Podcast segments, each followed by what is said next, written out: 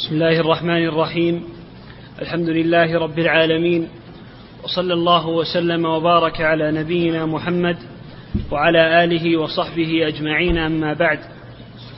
قال المؤلف رحمه الله تعالى وأخرج أحمد وأبو داود عن ابن مسعود رضي الله عنه قال سمعت رسول الله صلى الله عليه وسلم يقول إن الرقى والتمائم آه، قبل قبل هذا. مدخل في لكن الرزية كل الرزية نعم. قال هذا يحمل نعم. قال المؤلف رحمه الله وعلى هذا يحمل ما أخرجه الطبراني في معجمه الكبير أنه كان في زمن النبي صلى الله عليه وسلم منافق يؤذي المؤمنين. فقال أبو بكر رضي الله عنه قوموا وعلى بنا هذا يحمل مش على هذا وش اللي قبل. الاستغاثة. ها؟ نبدأ بالأول الاستغاثة فأما الاستغاثة اي بالمعجم نعم إيه. قال المؤلف فأما الاستغاثة بالمعجمة والمثلثة فهي طلب الغوث وهو إزالة الشدة كالاستنصار وهو بسم الله طلب الرحمن النصر. الرحيم. الحمد لله والصلاة والسلام على رسول الله. من أنواع العبادة الاستغاثة. الاستغاثة هي طلب الغوث من الشدة. الغوث من الشدة. فهي أخص من الاستعانة. الاستغاثة أخص من الاستعانة. كلاهما من أنواع العبادة ولكن ال- الاستغاثة لا تكون إلا عند الشدائد. وأما الاستعانة فتكون عند الحاجة ولو لم يكن هناك شدة. والاستغاثة إذا كانت في أمر لا يقدر عليه إلا الله فإنها لا تجوز الاستغاثة بغير الله لا تجوز الاستغاثة بالمخلوق. لأن هذا نوع من أنواع العبادة التي لا تجعل إلا لله عز وجل.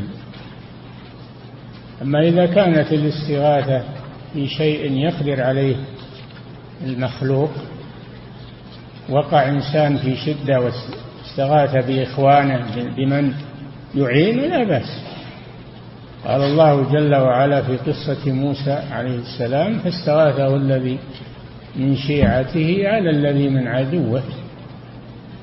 الاستغاثة في هذا جائزة لأن موسى عليه السلام وغير موسى يقدر على إغاثة الواقع في في شدة.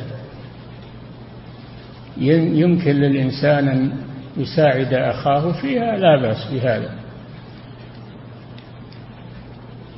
أما النوع الأول وهو الاستغاثة بالمخلوق فيما لا يقدر عليه فهذه لا تجوز إلا بالله.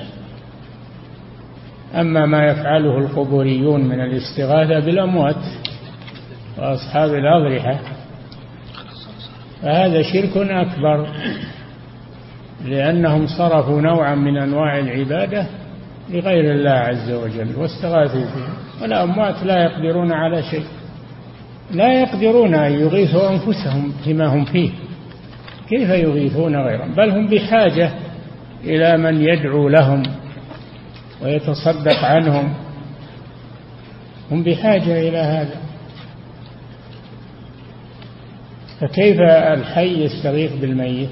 هذا من انتكاس الفطر والعقول.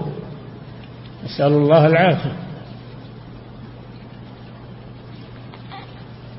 وأما النوع الذي استغاث فيه بالمخلوق فهو أن يكون بما يقدر عليه ويكون المخلوق حاضرا في المكان يسمع استغاثة المستغيث ما يكون المستغاث به غائبا يكون حاضرا وقادرا على إغاثة المستغيث.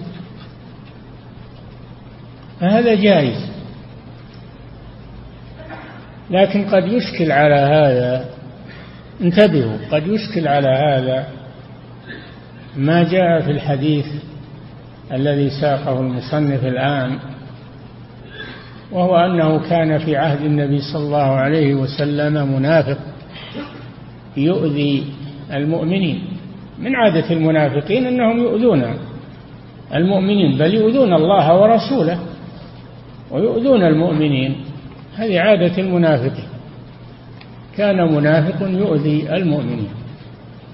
فقال بعضهم يروى أنه أبو بكر الصديق رضي الله عنه قال اذهبوا بنا إلى رسول الله صلى الله عليه وسلم نستغيث به من هذا المنافق. هذا أمر جائز لأن الرسول يقدر أن يغيثهم. ويردع هذا المنافق ولكنه أراد أن يربي أمته على تجنب الألفاظ التي قد يفهم منها مح مح يفهم منها محذور تربية لصحابته. وإن كان هذا جائزا فقال صلى الله عليه وسلم إنه لا يستغاث بي. وإنما يستغاث بالله عز وجل. فهذا من باب سد الذرائع من الرسول صلى الله عليه وسلم. وإلا فهذا أمر جائز. ولكن الرسول أراد أن يربي أمته على تجنب الألفاظ الموهمة. تجنب الألفاظ الموهمة. حماية للتوحيد. ولجناب التوحيد. كما أنهم لما قالوا له أنت سيدنا وابن سيدنا قال قولوا بقولكم أو بعض قولكم السيد الله إنما أنا عبد فقول عبد الله ورسوله. فهو سيد عليه الصلاة والسلام لكن خشي على أمته من الغلو في حقه صلى الله عليه وسلم. فأراد منهم أن يتجنبوا هذا اللفظ حماية للتوحيد وتجنبا للألفاظ الموهمة. نعم. أحسن الله إليكم. لعلنا تأخرنا درسين يا شيخ. نعم اقرأ اقرأ الحديث اللي قلته. نعم. أقرأ نعم. وإذا علمت هذا فاعلم أن رزيته. اقرأ الحديث اللي قرأته أعد قراءته.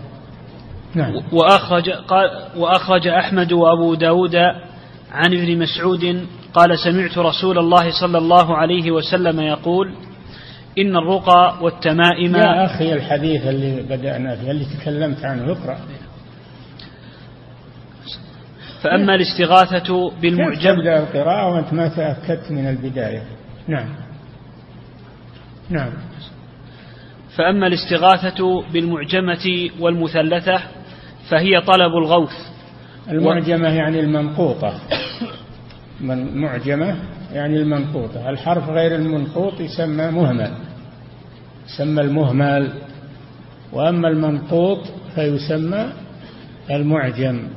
المثلثة يعني ثلاث نقط لأن قد يكون معجم بنقطة واحدة مثل الباء مثل النون قد يكون معجم بنقطتين مثل التاء قد يكون معجم بثلاث نقط مثل الشين والثاء نعم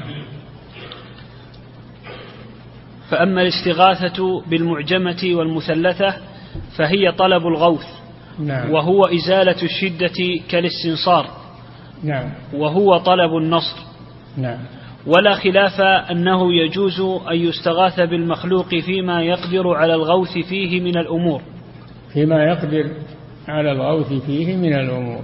أما ما لا يقدر عليه إلا الله فهذا لا يستغاث إلا بالله. نعم. ولا يحتاج مثل, مثل ذلك إلى استدلال. نعم. فهو في غاية الوضوح. نعم. وما أظنه يوجد فيه خلاف. نعم. ومنه قوله تعالى فاستغاثه الذي من شيعته على الذي من عدوه. وكما قال وإن استنصروكم في الدين فعليكم النصر. نعم فالنصر الاستغاثة بالمخلوق فيما يقدر عليه أمر جائز. يدل عليه القرآن استغاثه الذي من شيعته. وإن استنصروكم فعليكم النصر. نعم. وكما قال تعالى وتعاونوا على البر والتقوى. وهذا من إغاثة الملهوف هذا من من التعاون على البر والتقوى. نعم. وأما ما لا يقدر عليه إلا الله فلا يستغاث فيه إلا به كغفران الذنوب. نعم كغفران الذنوب و والتوبة وتفريج الكربات هذا لا يقدر عليه إلا الله سبحانه وتعالى. فلا يستغاث بالأموات والأضرحة ولا بالأحياء ولا بالأموات فيما لا يقدرون عليه لأن هذا من الشرك الأكبر. وهذا هو الواقع عند القبوريين. يستغيثون بالأموات وأصحاب الأضرحة وينادونهم في الشدائد حتى إنهم إذا وقعوا في البحر في خافوا من الغرق لا يستغيثون بالله إنما يستغيثون بالأموات والأولياء والصالحين. فزادوا على المشركين الأولين. المشركون الأولون إذا وقعوا في الشدة وفي البحر أخلصوا الدعاء إلى الله أخلصوا الدعاء لله لأنهم يعلمون أنه لا ينقذ من الشدائد إلا الله سبحانه وتعالى. وإذا مسكم الضر في البحر ضل من تدعون إلا إياه. فلما نجاكم إلى البر أعرضتم. كان الإنسان كفورا في الجاهلية. أما القبوريون فزادوا على المشركين. أن شركهم دائم في الرخاء والشدة. وبل هو في الشدة أكثر منه في الرخاء والعياذ بالله. نعم. وأما ما لا يقدر عليه إلا الله فلا يستغاث فيه إلا به كغفران الذنوب والهداية وإنزال المطر والرزق ونحو ذلك. نعم. وهذه الآن يطلبونها من من الأموات. إذا أجدبوا وانحبس المطر استغاثوا بالميت وذبحوا له حتى ينزل عليهم المطر. بزعمهم وقد يبتلون ويمطرون من باب الاستدراج لهم مع أنه شرك لكن الله يستدرجهم سبحانه وتعالى. مثل غفران الذنوب في ناس يقفون أمام قبر الرسول صلى الله عليه وسلم ويقول جئتك تائبا مستغفرا فتب علي واغفر لي إلى آخر ما يقولون. يطلبون من الرسول صلى الله عليه وسلم المغفرة. وهذا شرك أكبر. هذا لا يقدر عليه إلا الله جل وعلا. نعم. كما قال تعالى ومن يغفر الذنوب إلا الله. من يغفر الذنوب إلا الله. هذا حصر. من؟ هذا بمعنى لا نفي. لا يغفر الذنوب إلا الله. لا أحد يغفر الذنوب إلا الله جل وعلا. إذا أذنب الإنسان إذا زنى إذا سرق إذا أشرك ما يغفر له إلا الله سبحانه وتعالى. فيطلب المغفرة من الله عز وجل. نعم. وقال تعالى إنك لا تهدي من أحببت ولكن الله يهدي من يشاء. الهداية هذه لا يقدر عليها إلا الله يعني هداية القلوب. الهداية على قسمين هداية الدلالة والإرشاد وهذه يملكها الرسول والعلماء الربانيون يدعون إلى الله يهدون الناس يعني يدلونهم على الطريق الصحيح. وإنك لتهدي إلى صراط مستقيم. هذا خطاب للرسول صلى الله عليه وسلم أنه يهدي يعني يدل ويرشد عليه الصلاة والسلام. يدل ويرشد وكل عالم محقق فإنه يدل الناس ويرشدهم ويدعوهم إلى الله. أما النوع الثاني وهي هداية القلوب وإنزال الإيمان فيها فهذا لا يقدر عليه إلا الله. ولما حرص النبي صلى الله عليه وسلم على عمه أبي طالب لما سبق منه من حماية الرسول صلى الله عليه وسلم والمدافعة عنه والصبر معه أراد الرسول صلى الله عليه وسلم أن يكافئه. أراد أن يكافئه. فلما مات ولم يدخل في الإسلام قال لأستغفرن لك ما لم ما لم أنه عنك. هذا من وفاء الرسول صلى الله عليه وسلم. لأستغفرن لك ما لم أنه عنك. فأنزل الله جل وعلا ما كان للنبي والذين آمنوا أن يستغفروا للمشركين ولو كانوا أولي قربى. من بعد ما تبين لهم أنهم أصحاب الجحيم. وإن احتج أحد باستغفار إبراهيم لأبيه سلام عليك سأستغفر لك ربي. فهذا عن موعدة وعدها أباه ووفى بوعده لكن الله لم يغفر لأبيه. وما كان استغفار إبراهيم لأبيه إلا عن موعدة وعدها إياه. فلما تبين له أنه عدو لله تبرأ منه. لما نهاه الله تبرأ من الاستغفار لأبيه. لما تبين له أنه عدو لله تبرأ منه.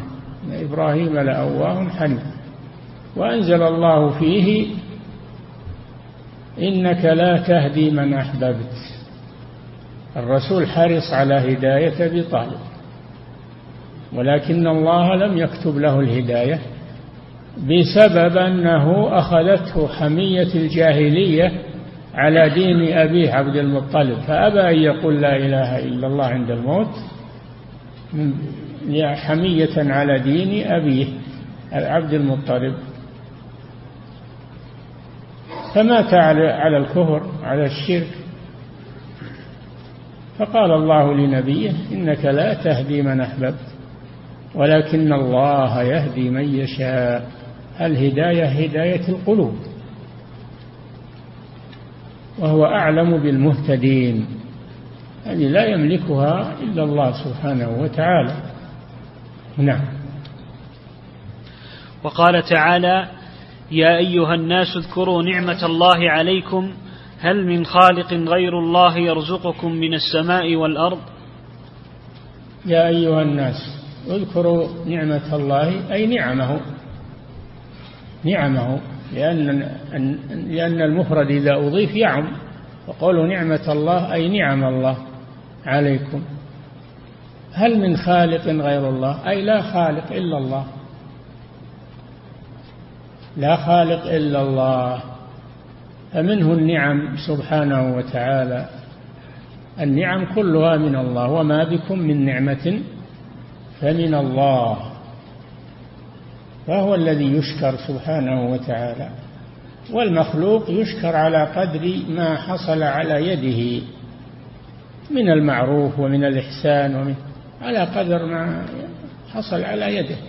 أما الشكر المطلق فهو لله عز وجل لأنه هو المنعم الحقيقي. وإنما هذا المخلوق صار سببا فقط. نعم. وعلى هذا يحمل ما أخرجه الطبراني في معجمه الكبير أنه كان في زمن النبي صلى الله عليه وسلم منافق يؤذي المؤمنين. فقال أبو بكر رضي الله عنه قوموا بنا نستغيث برسول الله صلى الله عليه وسلم من هذا المنافق. فقال صلى الله عليه وسلم إنه لا يستغاث بي وإنما يستغاث بالله. نعم بينا لكم أن الرسول قادر على أن يغيثهم وأن يردع هذا المنافق ولكنه أراد أن يحمي جناب التوحيد فيجنبهم هذه اللفظة الموهمة. هذه اللفظة الموهمة. نعم. فمراده صلى الله عليه وسلم أنه لا يستغاث به فيما لا يقدر عليه إلا الله. وأما ما يقدر عليه المخلوق فلا مانع من ذلك. هذا التفصيل المعروف لكن الحديث الرسول قادر على أن يغيثهم من المنافق ولكنه أراد أن يربيهم على التوحيد وعلى تجنب الألفاظ الموهمة. نعم. مثل أن يستغيث المخلوق بالمخلوق ليعينه على حمل حجر. أو يحول بينه وبين عدوه الكافر أو يدفع عنه صائلا على أو حمل حجر مثلا حجر أضر به وقع عليه أو سد عليه الطريق ولا يقدر يستغيث بمن يرفع معه هذا الحجر لينجو مما هو فيه ها؟ فهذا استغاثة بالمخلوق فيما يقدر عليه. المخلوق يقدر يرفع الحجر ويساعد فيه. نعم. كأن يستغيث. مثل أن يستغيث المخلوق بالمخلوق ليعينه على حمل حجر. حمل حجر هذا يقدر عليه المخلوق. نعم. أو يحول بينه وبين عدوه الكافر. أو يحول بينه وبين عدو صال عليه وخشي منه.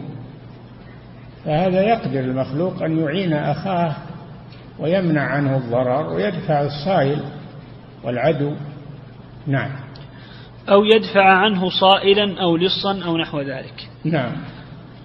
وقد ذكر أهل العلم أنه يجب على كل مكلف أن يعلم. يعني أن يعلم إيه؟ أن لا غياث ولا مغيث إلا الله. نعم. يعلم المسلم هذا ويعتقد هذا أنه لا غياث ولا مغيث إلا الله حتى فيما يقدر عليه المخلوق. الله هو الذي سخر لك هذا المخلوق وجعله يغيثك ويعينك. فالغوث من الله جل وعلا. نعم.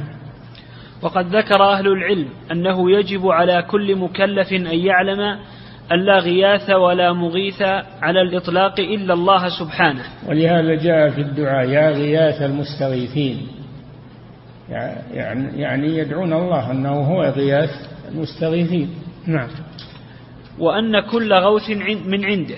كل غوث من عنده حتى ما يجري على يد المخلوق هو من عند الله. هو الذي أقدر هذا المخلوق على أن يساعدك وأن يغيثك. نعم.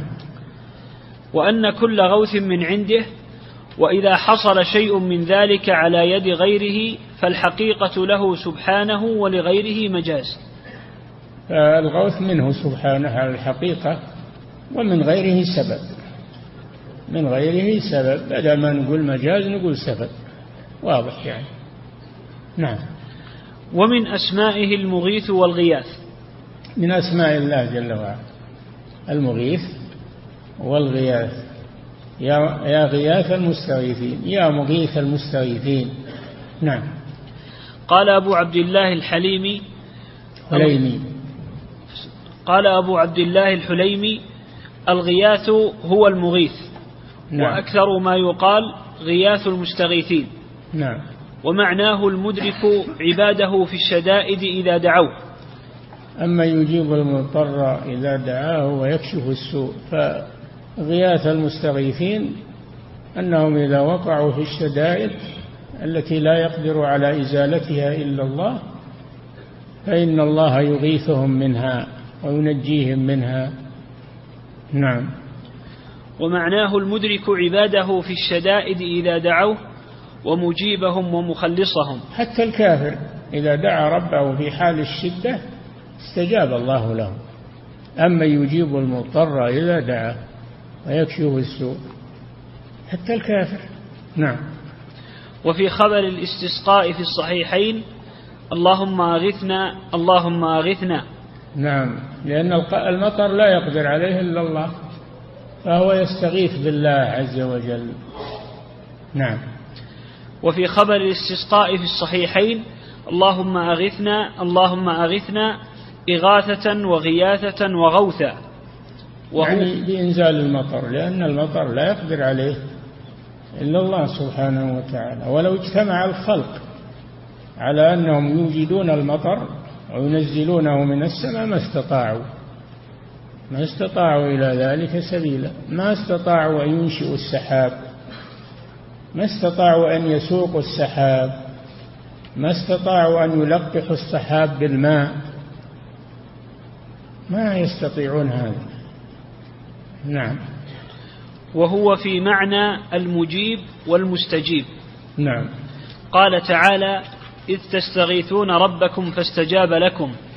إذ تستغيثون ربكم هذا في وقعة بدر لما تقابل المسلمون والكفار وكان الكفار أكثر منهم وأشد قوة استغاث المسلمون بربهم أن يغيثهم على عدوهم فأغاثهم الله عز وجل. نصرهم نعم. قال تعالى إذ تستغيثون ربكم فاستجاب لكم.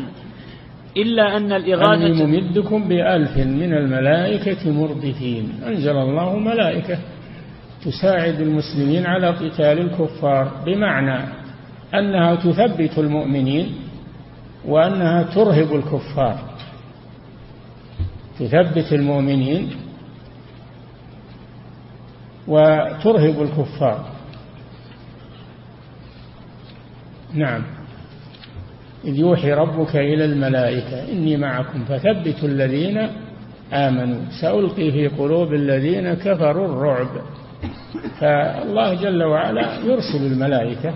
ما هم معناه أن الملائكة تحمل سلاح وبنادق ودبابات؟ لا معناها أنها تثبت المسلمين وتوهن الكفار وترهب الكفار.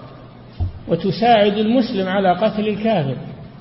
إذا لحقه تساعده بإمساك الكافر حتى يلحق به المسلم ويقتله. نعم.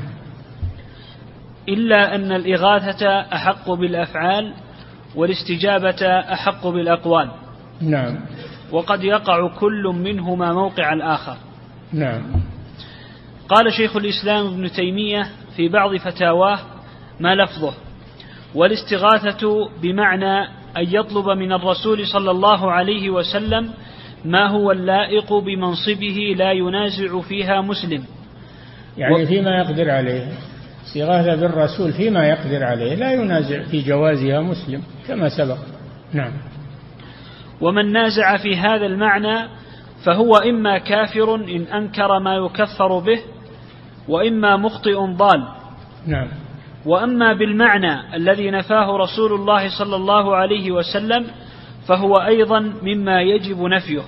نعم. ومن أثبت لغير الله ما لا يكون إلا لله فهو أيضا كافر. نعم لأنه جعله شريكا لله فيما لا يقدر عليه إلا الله. نعم. ومن أثبت لغير الله ما لا يكون إلا لله فهو أيضا كافر. إذا قامت عليه الحجة التي يكفر تاركها. إذا قامت عليه الحجة بأن وضح له هذا الأمر وأصر على ما هو عليه كفر بذلك. إذا كان مثله يجهل هذا الشيء.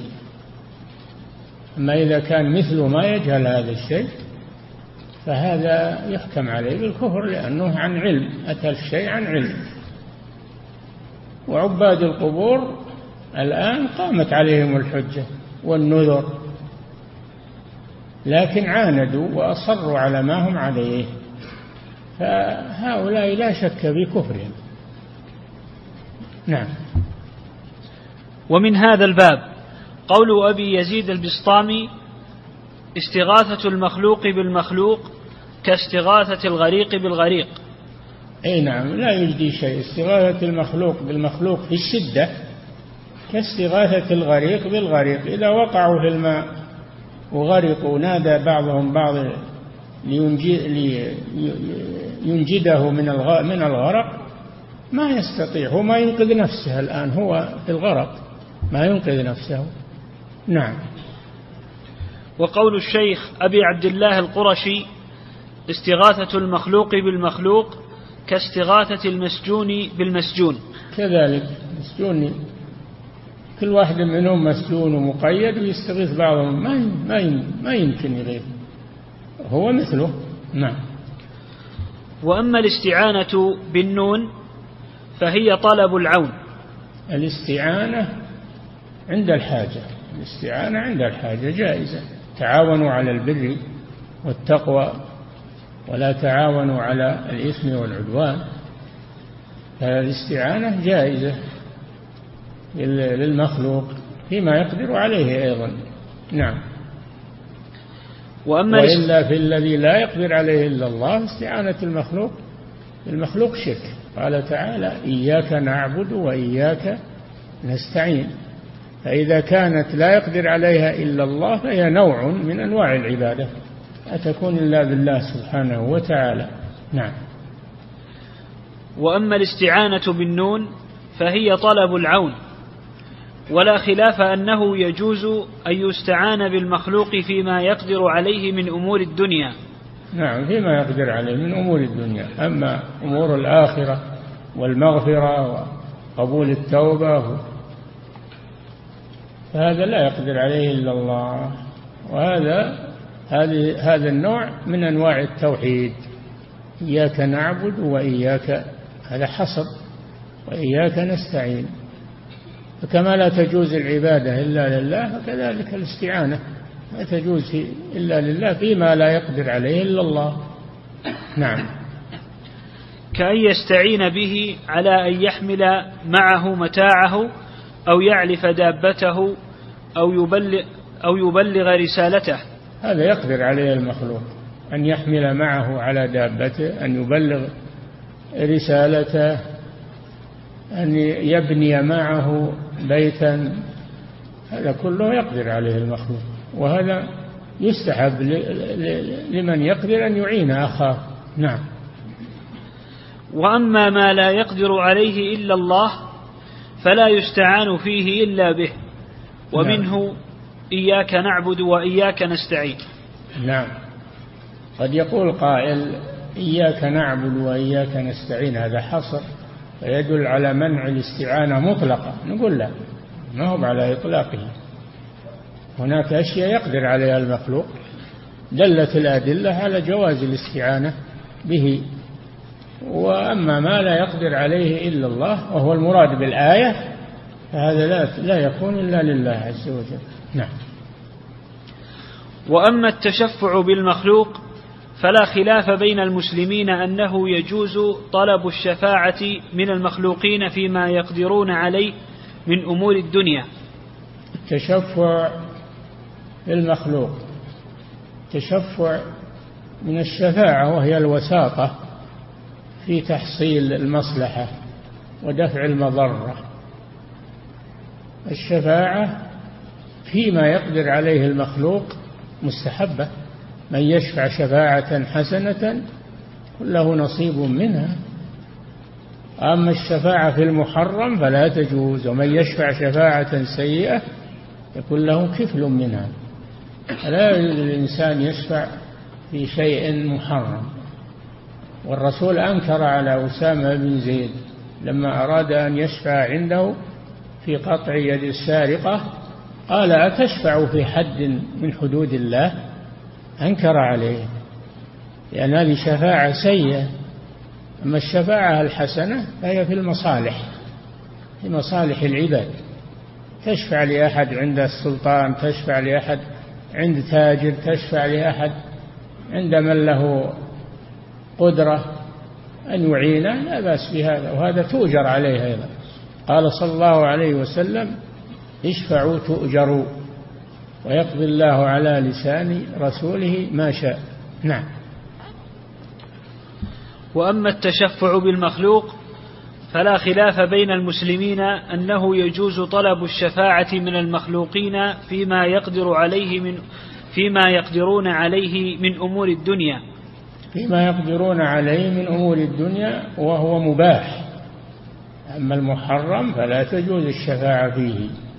هذه شفاعة سيئة. نعم. وثبت بالسنة المتواترة واتفاق جميع الأمة أن نبينا صلى الله عليه وسلم هو الشافع المشفع. نعم. ثبت بالسنة المتواترة يعني الثابتة بالتواتر. والمتواتر ما رواه جماعة. عن جماعة من أول السند إلى آخره يستحيل تواطؤهم على الكذب. هذا هو المتواتر. وما عداه فهو آحاد. قد يكون مشهورا وقد يكون عزيزا وقد يكون غريبا. فالآحاد منها ما هو صحيح ومنها ما هو ضعيف. فأما المتواتر فلا يكون إلا صحيحا مقطوعا به. تواترت الأدلة على أن الرسول صلى الله عليه وسلم يشفع يوم القيامة لأن الله ملكه الشفاعة. ملكه الشفاعة وأعطاه إياها فهو الشافع المشفع عليه الصلاة والسلام. عسى أن يبعثك أن يبعثك ربك مقاما محمودا. هذا هو الشفاعة حينما يشفع للخلائق في فصل القضاء بينهم. الله هو الذي ملكه إياه. الشفاعة لله لكن الله يأذن بها لمن يشاء بشرط أن يكون المشفوع فيه من أهل الإيمان وأهل التوحيد. بشرطين. أولا أن يأذن الله بها وثانيا أن يكون المش... أن يأذن الله بها للشافع وثانيا أن يكون المشفوع فيه من أهل التوحيد. أما المشرك والكافر فقد قال الله جل وعلا فما تنفعهم شفاعة الشافعين ما للظالمين من حميم ولا شفيع يطاع. المشرك والكافر لا تقبل فيه شفاعة يوم القيامة. أما المؤمن فقد تقبل فيه الشفاعة بشرطين. نعم. هذا هو التفصيل في الشفاعة. نعم. وثبت بالسنة المتواترة واتفاق جميع الأمة. والإجماع يعني والإجماع. السنة المتواترة والإجماع. نعم. أن نبينا صلى الله عليه وسلم هو الشافع المشفع. نعم. وأنه يشفع للخلائق يوم القيامة. الشفاعة العظمى. يشفع للخلائق كلهم. حتى الكفار. يشفع لهم بفصل القضاء. ما هو بالنجاة من النار. بفصل القضاء فقط. نعم. وأنه يشفع للخلائق يوم القيامة وأن الناس يستشفعون به. ويطلب يعني يشفعون يستشفعون به إذا اشتد بهم الموقف والكرب. طلبوا من أولي العزم من آدم إلى نوح إلى إبراهيم إلى موسى إلى عيسى يطلبون منهم أن يشفعوا عند الله في أن يريحهم من الموقف إلى الحساب. فكلهم يعتذر إلا نبينا صلى الله عليه وسلم فإنه لا يعتذر ويقول أنا لها. ثم يأتي ويخر ساجدا بين يدي ربه عز وجل ويدعوه ويستأذنه في الشفاعة فيقال له يا محمد ارفع رأسك وقل يسمع واشفع تشفع. فيشفع عند الله في فصل القضاء بين عباده ليريحهم من الموقف. وهذه هي الشفاعة العظمى وهي المقام المحمود.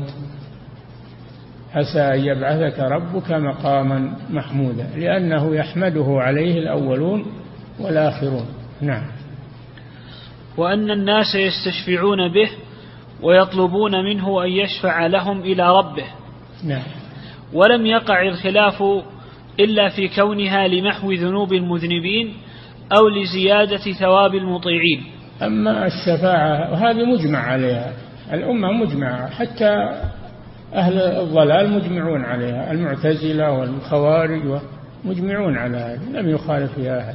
أما الشفاعة في العصاة فهذه خالف فيها الخوارج والمعتزلة وأثبتها أهل السنة والجماعة. الشفاعة في أهل الذنوب والمعاصي الذين استحقوا دخول النار ألا يدخلوها أو من دخلها أن يخرج منها فهذه إنما يثبتها أهل السنة والجماعة الشفاعة في أصحاب الكبائر التي دون الشرك. ونفاها الخوارج والمعتزلة. نعم. وأنه يشفع للخلائق يوم القيامة وأن الناس يستشفعون به ويطلبون منه أن يشفع لهم إلى ربه. ولم يقع الخلاف إلا في كونها لمحو ذنوب المذنبين أو لزيادة ثواب المطيعين. أصحاب الكبائر أن يخرجهم الله من النار أو أن لا يدخلهم فيها يشفع لهم صلى الله عليه وسلم. وهذه ليست خاصة بالرسول يشفع يشفع أهل الإيمان ويشفع الأولياء والصالحون والأفراد كل والملائكة. كلهم يشفعون ليست خاصة بالرسول. أما الأولى فهي خاصة بالرسول صلى الله عليه وسلم وهي الشفاعة العظمى. نعم. ولم يقل أحد من المسلمين بنفيها قط. الشفاعة في أهل الكبائر أن يعفو الله عنهم ولا يعذبهم والشفاعة في أهل الدرجات في الجنة أن يرفع الله من درجاتهم في الجنة. وهذه أيضا واردة في حق الرسول صلى الله عليه وسلم. نعم. وفي سنن أبي داود أن رجلا قال للنبي صلى الله عليه وسلم إنا نستشفع بالله عليك ونستشفع بك على الله. فقال صلى الله عليه وسلم شأن الله أعظم من ذلك. إنه لا يستشفع بي على أحد من خلقه. نعم. فقال صلى الله عليه وسلم شأن الله أعظم من ذلك. إنه لا يستشفع به على أحد من خلقه. لا يستشفع به يعني بالله على أحد من خلقه لأن الشافع أقل درجة من المشفوع عنده. فهذا استشفع بالله على الرسول استشفع بالخالق على المخلوق لجهله. الرسول أنكر عليه وقال ويحك شأن الله أعظم من ذلك. أتدري ما الله؟ أنكر عليه صلى الله عليه وسلم. الذي أنكره عليه ما هو قوله؟ نستشفع بك على الله. هذا ما أنكره. إنما أنكر قوله نستشفع بالله عليك. لا يجوز أن يستشفع بالله على أحد من خلقه لأن المشفوع عنده أعظم درجة من الشافع فكأنه جعل الله أقل درجة من المخلوق. نسأل الله العافية. لكن لجهله هذا جاهل. علمه الرسول صلى الله عليه وسلم وبين له. نعم. فأقره على قوله نستشفع بك على الله. هذا ما أنكره الرسول. الرسول يستشفع به على الله. نعم. وأنكر عليه قوله نستشفع بالله عليك. أي نعم هذا ما يجوز أبدا. نعم. وسيأتي تمام الكلام في الشفاعة. ما وضح رحمه الله لكن زيادة الخير خير. نعم. وأما التوسل إلى الله سبحانه بأحد من خلقه في مطلب يطلب في مطلب يطلبه العبد من ربه. قال الشيخ عز الدين بن عبد السلام إنه لا يجوز التوسل إلى الله تعالى إلا بالنبي صلى الله عليه وسلم. إن صح الحديث فيه. لا ما يستشفع بالنبي عليه الصلاة والسلام عند الله عز وجل يعني بذات الرسول ما يستشفع بذات الرسول. ولا يستشفع بذات المخلوق وإنما يستشفع بدعاء المخلوق. دعاء المخلوق أن يدعو الله لك يدعو الله للمشفوع فيه. لا بأس أما يستشفع بذات الشخص أو بجاهه أو بحقه أو بصلاحه فهذا لا يجوز. الصلاح والعمل هذا للعامل. مش علاقة أنت بعمل غيرك تستشفع بصلاح فلان. ما يصلح هذا. تلك أمة قد خلت لها ما كسبت ولكم ما كسبتم كل له عمل. فأنت ما ينفعك عمل فلان ولا تستشفع بعمل فلان ولا بصلاح فلان. إنما تستشفع بأعمالك أنت الصالحة. هذا الذي وردت به الأدلة.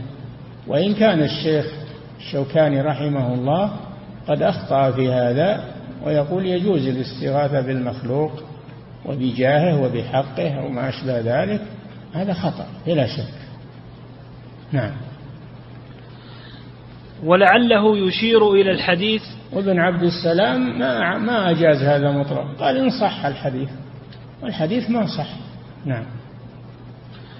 ولعله يشير إلى الحديث الذي أخرجه النسائي في سننه والترمذي وصححه وابن ماجه وغيرهم أن أعمى أتى إلى النبي صلى نقف نقف عند هذا لأن هذا يحتاج إلى كلام طويل. نعم. نعم.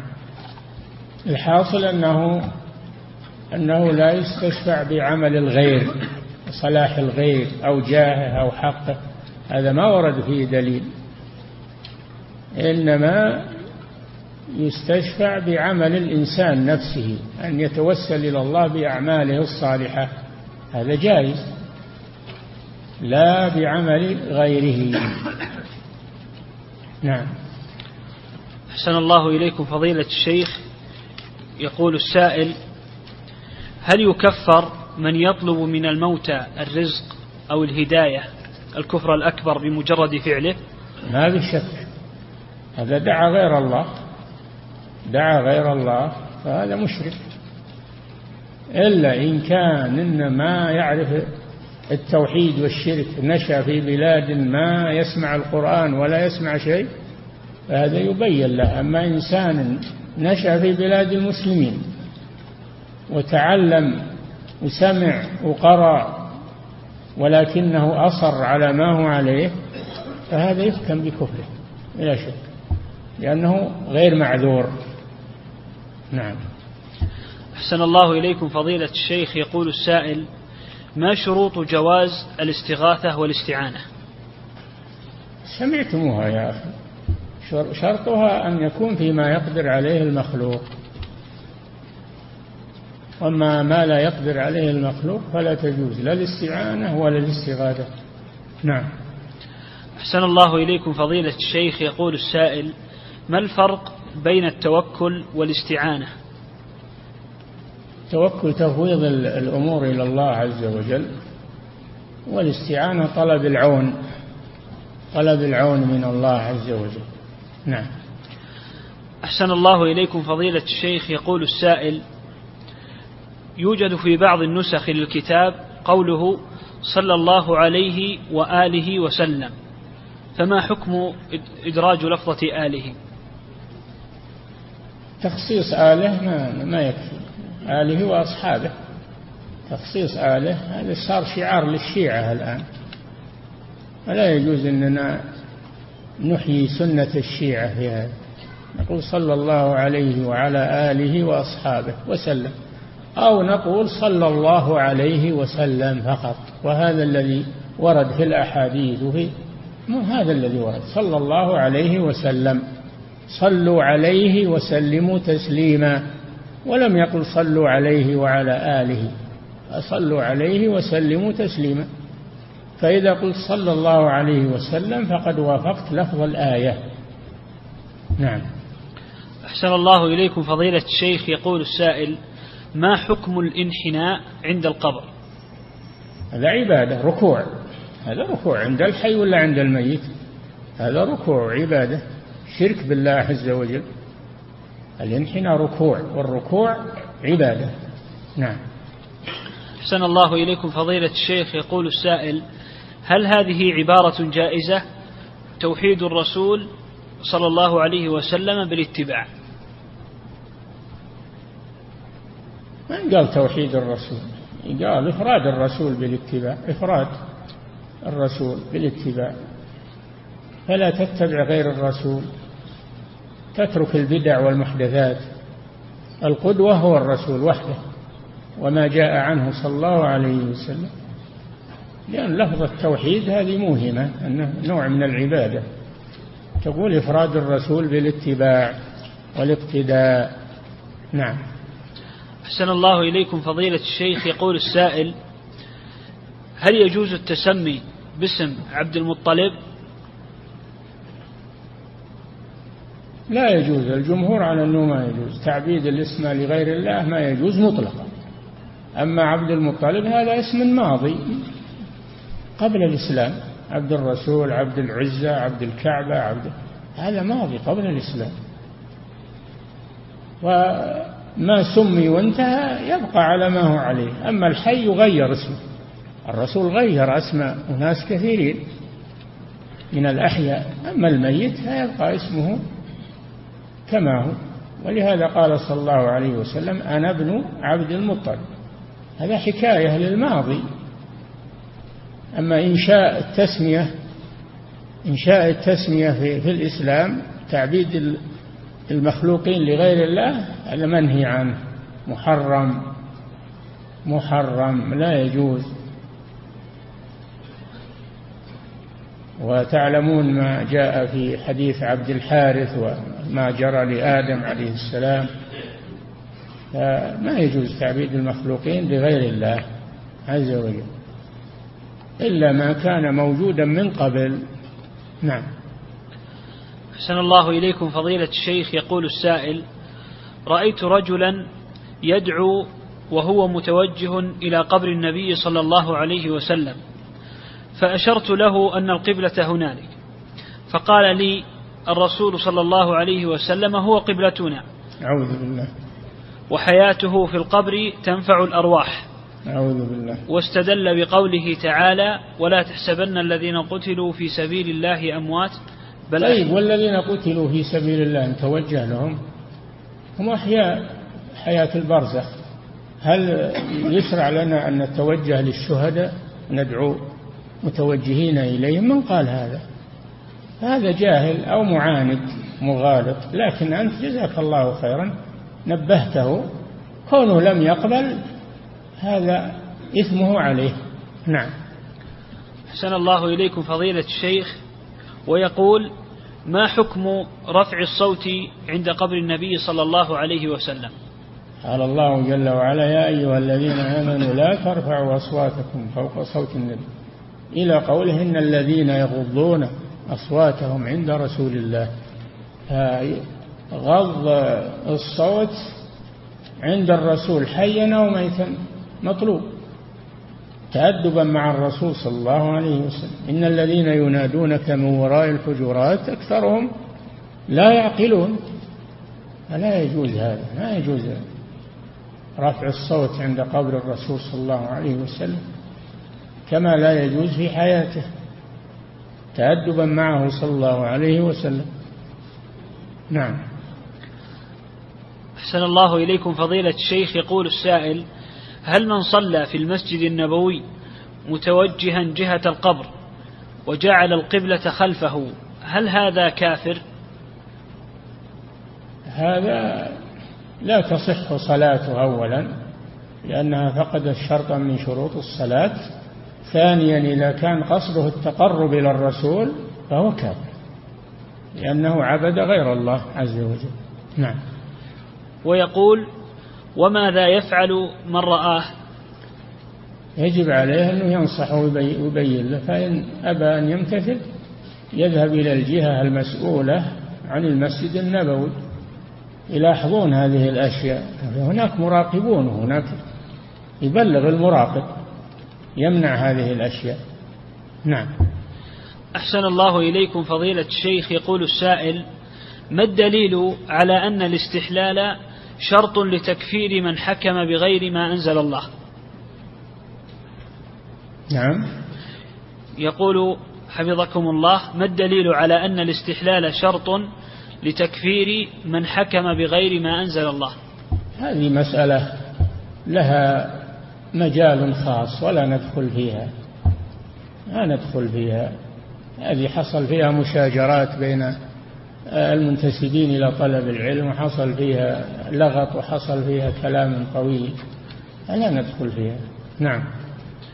أحسن الله إليكم فضيلة الشيخ. يقول السائل ما حكم الجمع للمسافر إذا وصل إلى بلده وهو متعب؟ هل يجمع الصلاة؟ ما حكم الجمع للمسافر إذا وصل إلى بلده وهو متعب. لا لا ما يجمع. جمع تقديم ما يجمع. أما جمع التأخير إذا دخل وقت الثانية وصل إلى بلده يجمع معها الأولى في بلده. نعم. أحسن الله إليكم فضيلة الشيخ. يقول السائل ما القول الراجح في مسألة وضع الإنسان يديه أم ركبتيه عند الهو عند الهوي للسجود؟ قول الراجح أنه إن احتاج إلى هذا لمرض أو لكبر سنه فلا بأس. أما إذا كان نشيطا فإنه يضع ركبتيه قبل يديه. هذا هو السنة. نعم. أحسن الله إليكم فضيلة الشيخ. يقول السائل هل يجوز لي العمل في مجال بيع كاميرات المراقبة والأنظمة التلفزيونية للمراقبة؟ هل؟ هل يجوز لي العمل في مجال بيع كاميرات المراقبة والأنظمة التلفزيونية للمراقبة. إذا أذن لك في هذا إذا أذن لك من الجهة المختصة في هذا فلا مانع. نعم. أحسن الله إليكم فضيلة الشيخ. يقول السائل قرأت في بعض الرسائل أن الله كرم الإنسان دون النظر إلى لونه أو جنسه أو دينه. كرم الإنسان بأي شيء؟ بالتقوى. كرم الإنسان بالتقوى دون نظر إلى نسبه أو لونه أو جنسه أو غناه أو فقر بالتقوى لازم تقول بالتقوى إن أكرمكم عند الله أتقاكم. نعم. أحسن الله إليكم فضيلة الشيخ. يقول السائل ما حكم ترديد الأذان أثناء الوضوء؟ ولا الله جل وعلا قال ثم رددناه. لقد خلقنا الإنسان في أحسن تقويم.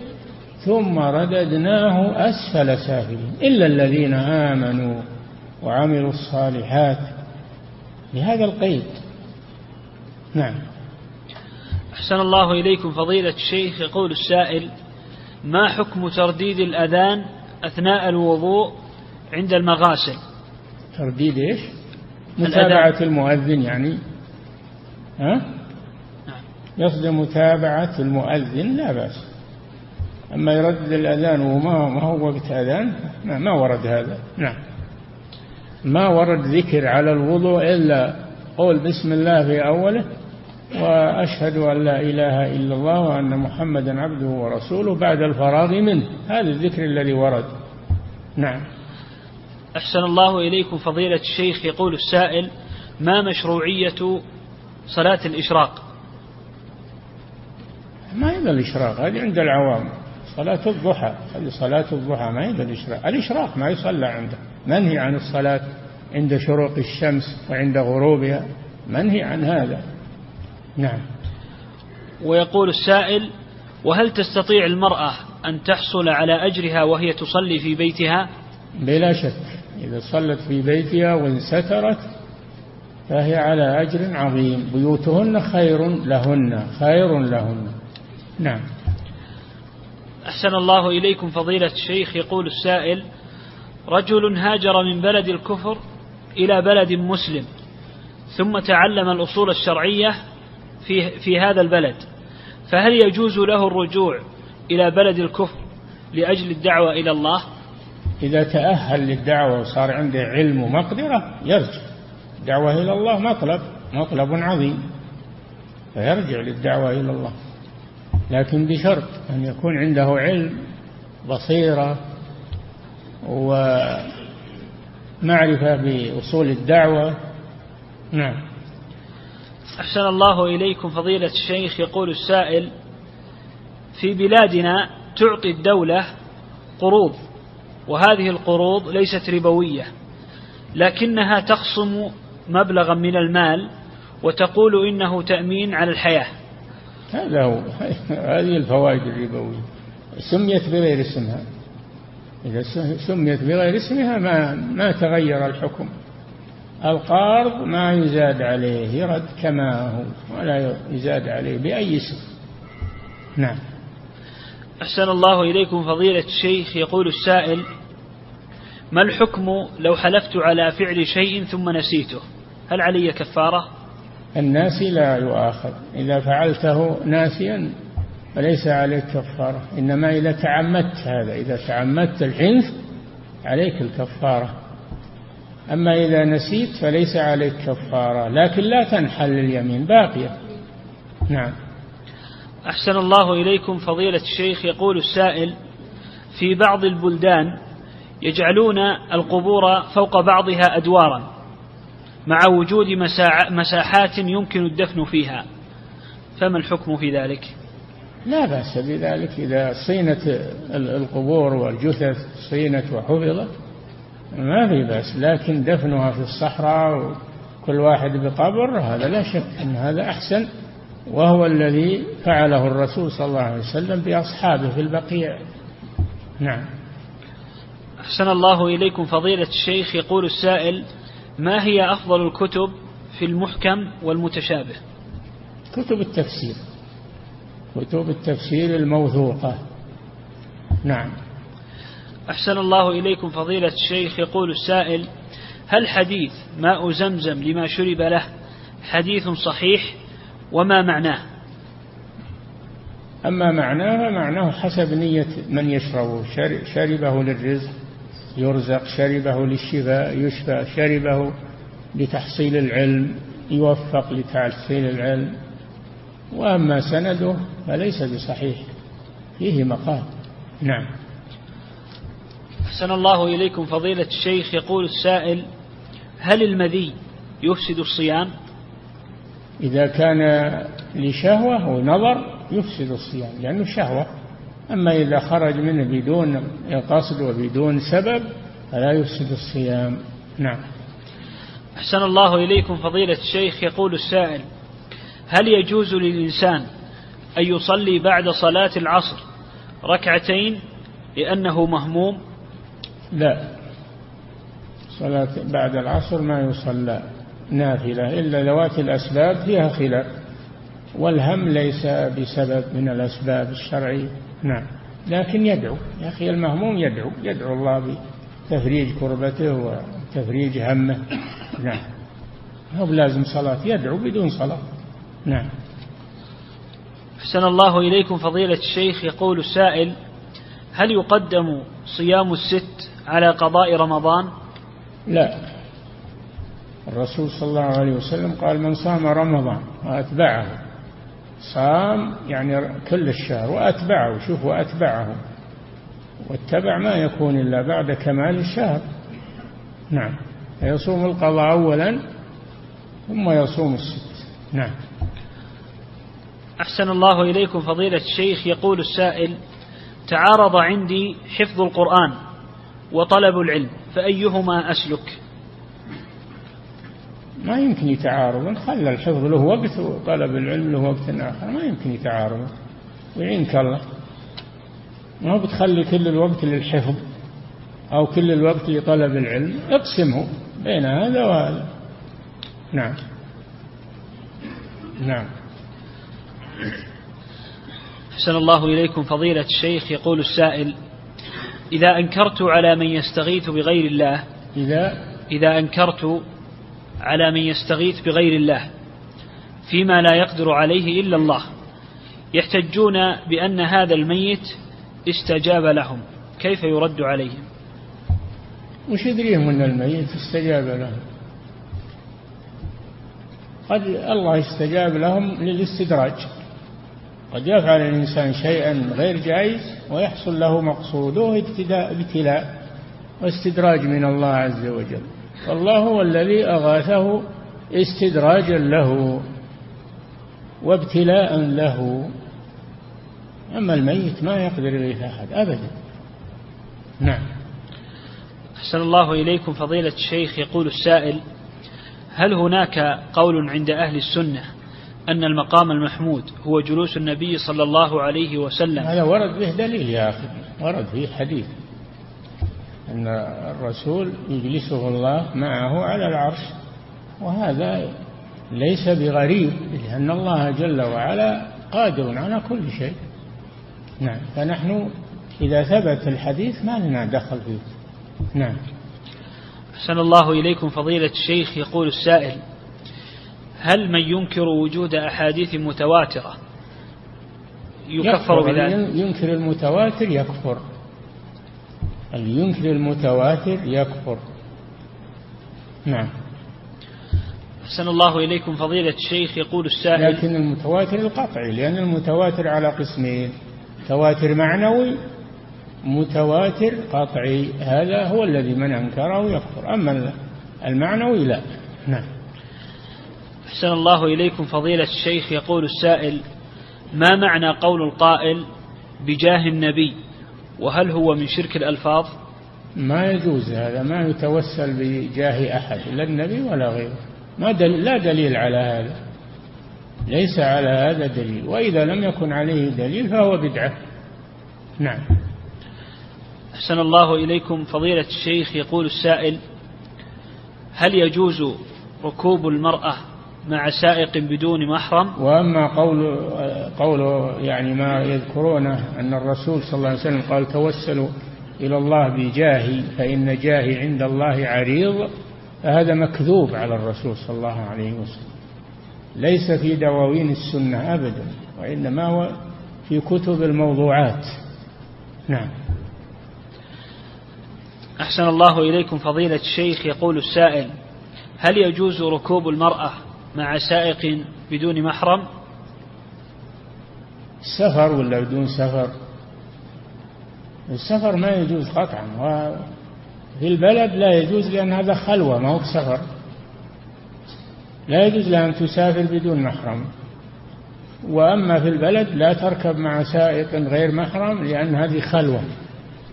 والرسول صلى الله عليه وسلم قال ما خلا رجل بامرأة إلا كان ثالثهما الشيطان.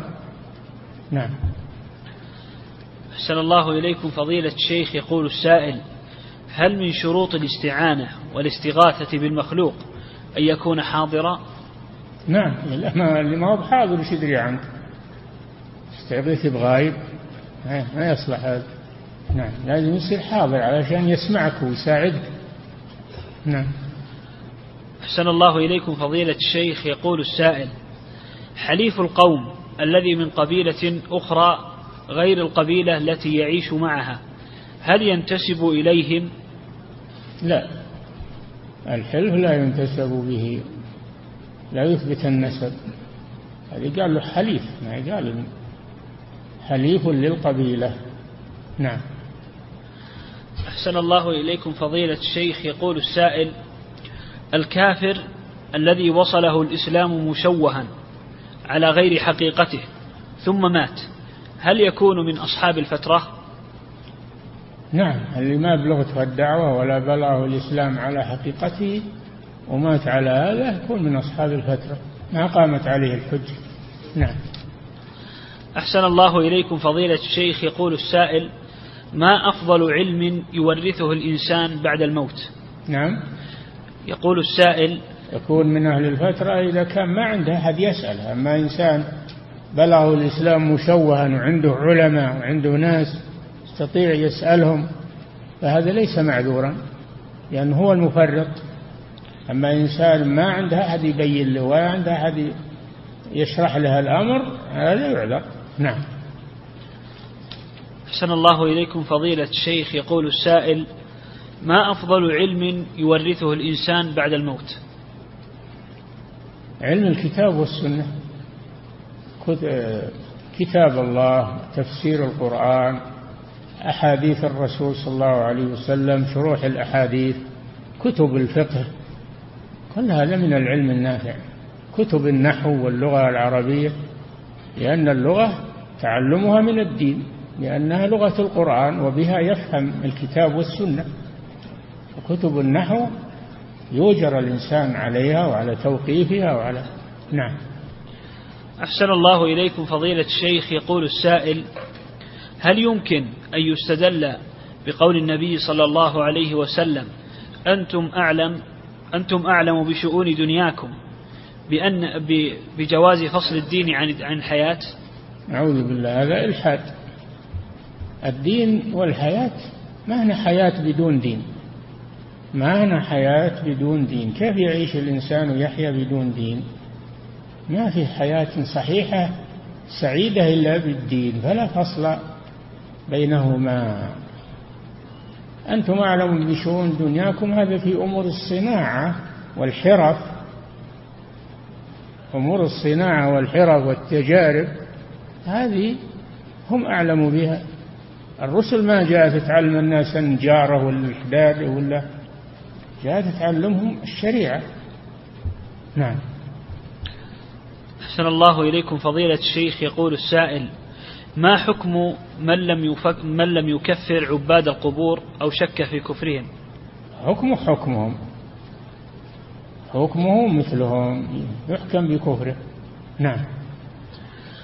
أحسن الله إليكم فضيلة الشيخ. يقول السائل هل الزواج يعين على طلب العلم؟ يختلفون الناس. اللي يحتاج الزواج ويخاف على نفسه ولا يستقر لطلب العلم ويأنس إلا إذا تزوج هذا يجب عليه الزواج إذا كان يقدر إذا كان يقدر. لأنه يعينه على طلب العلم والاستقرار. أما إذا كان ما يخاف على نفسه ولا ي... وعنده قوة في إيمانه ودينه فهذا ما هو بلازم الزواج. تفرع لطلب العلم. نعم. أحسن الله إليكم فضيلة الشيخ. يقول السائل هل مسألة العذر بالجهل مسألة خلافية؟ لا.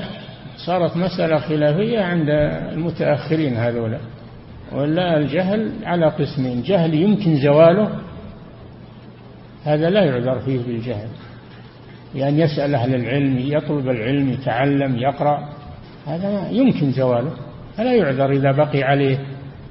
أما جهل لا يمكن زواله ما عنده أحد ولا سمع شيء ولا يدري عاش منقطعا ولم يسمع بشيء هذا ما يمكن زواله هذا يعذر به يكون من أصحاب الفترة. ما يحكم بإسلامه لكن يكون من أصحاب الفترة. فوض أمره إلى الله. ما كنا معذبين حتى نبعث رسولا. نعم. أحسن الله إليكم فضيلة الشيخ. يقول السائل إذا جمعت بين الظهر والعصر وأنا مقيم لعذر المرض؟ يقول السائل إذا جمعت بين الظهر والعصر وهو وأنا مقيم لعذر المرض نعم. فكيف أصلي السنة الراتبة لصلاة الظهر؟ صل بعد بعد العصر ما يصلى بعد. إذا جمعت العصر مع الظهر جمع تقديم. أو جمع تأخير العصر ما يصلى بعدها وقت نهي. ما في راتبة بعد العصر. نعم. أحسن الله إليكم فضيلة الشيخ. يقول أما إذا جمعت العشاء مع المغرب صل صل بعد العشاء. تكون صلاة ليل من صلاة الليل. نعم. أحسن الله إليكم فضيلة الشيخ. يقول السائل هل من أسماء النبي صلى الله عليه وسلم طه؟ لا. لا طه ولا ياسين ولا هذه العوام يقولون. طه حروف مقطعة. طه يا سين يا هذه يا. سين حرف حروف مقطعة. فلا تكون أسماء للرسول صلى الله عليه وسلم. نعم. أحسن الله إليكم فضيلة الشيخ. يقول السائل عندي ولد يعمل في الليل? يقول السائل عندي ولد يعمل في الليل? وإذا نام في النهار وأردنا إيقاظه لصلاة الظهر لا يقوم. ويقول أنا أنا ما أحس عندما تصحوني للصلاة. لا لازم لازم يقام للصلاة. لازم شو طريقة توقف؟ لا بد لا بد من إقامته للصلاة. نعم. أحسن الله إليكم فضيلة الشيخ. يقول السائل أنا رجل مبتلى بوسواس عن الذات الإلهية. أعوذ بالله. اترك هالباب هذا. تعوذ من الشيطان واتركه. قل آمنت بالله وكفرت بالذين من دونه. هذا الذي أرشد إليه الرسول صلى الله عليه وسلم عند الوسواس. نعم. أحسن الله يأتيه إليكم الشيطان يقول من خلق الله؟